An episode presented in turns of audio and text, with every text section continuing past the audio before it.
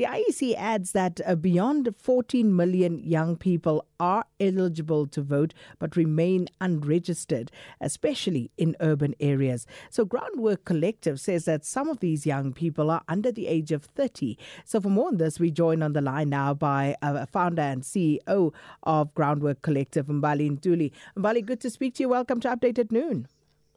Thank you so much. Always good to speak to you too. So let's start with a reminder of uh, the work that you do with uh, youth, and of course, uh, some of the perceptions that they may have or the feelings that they uh, harbor towards our democracy that would stop them from registering or even participating by um, uh, voting on the occasions that exist. So, as Groundwork Collective, we do a lot of different types of work with young people, but it's all really about making sure that they're active citizens. And we've obviously been doing this work for a long time. And, and, and, and in addition to registering them, we also offer civics curriculum.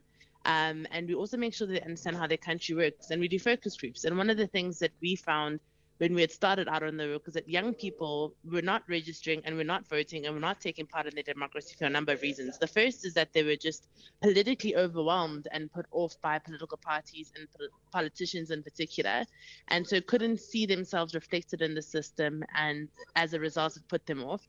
The second was that, and this is, you know, confirmed by studies that the ISS has done, that CHR has done, and Afrobarometer, was that young people also felt that they couldn't quite understand what platforms and where to plug themselves into the political conversation. There's a lot that comes out all the time.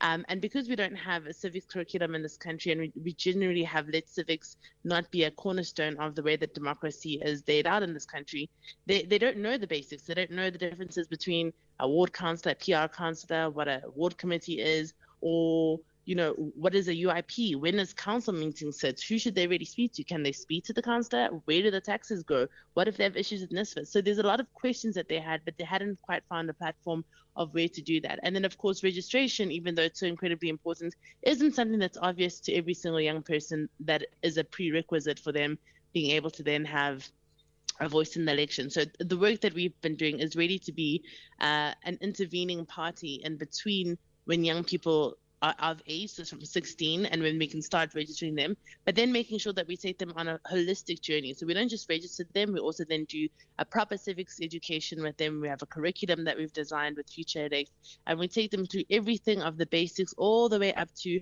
the very detailed minutia of uh, how our country and our governance works and we do it in fun ways so a lot of our exchange programs utilizes influences we use music we use subculture and most importantly we go to where they are so when we started, we were doing on the ground activations at malls, taxi ranks, varsities, anywhere where young people were. At the end of last year, we then were able to start a digital portal. So we have the API from the IEC, and people can register directly on our site too. And what this does is also incentivizes young people. So we have vouchers from Superbalist and various shops and uh, really cool places. And then we also have private concerts that they can win. So we're doing everything we can to really um, incentivize young people about how cool this is for them. And it's really working. As we speak today, we've got about 200 people waiting in the line to get registered.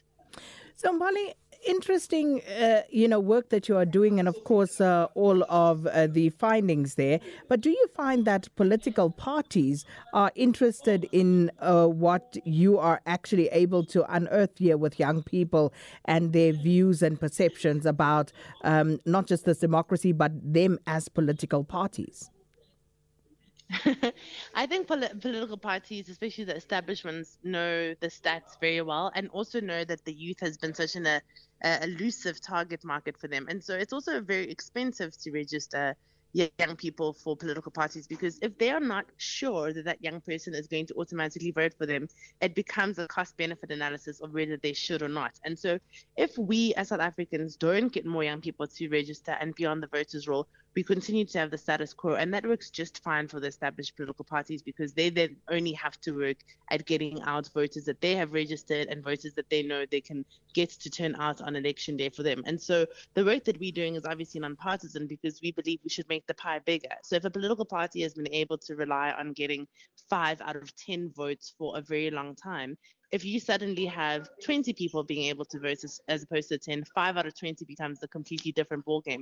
And that's how we encourage young people to then be able to say, then you can use the power of having the numbers to actually get the accountability that you want from politicians. But if you're not on the roll and if you can't vote, then you have no stick by which to hit them. And political parties know this. And so, of course, everyone says that they love registration and they want to register people. But the truth is, and it's not a cynical view, it's what all political parties do, they'll register the people that they think will vote for them. Whereas our mission is to get as many young people to come out and register so that we have a plurality in our democracy, but more importantly, to also make sure that they understand how everything works so that they aren't in a state of paralysis and wondering how can they better their lives or if they have to wait for local parties.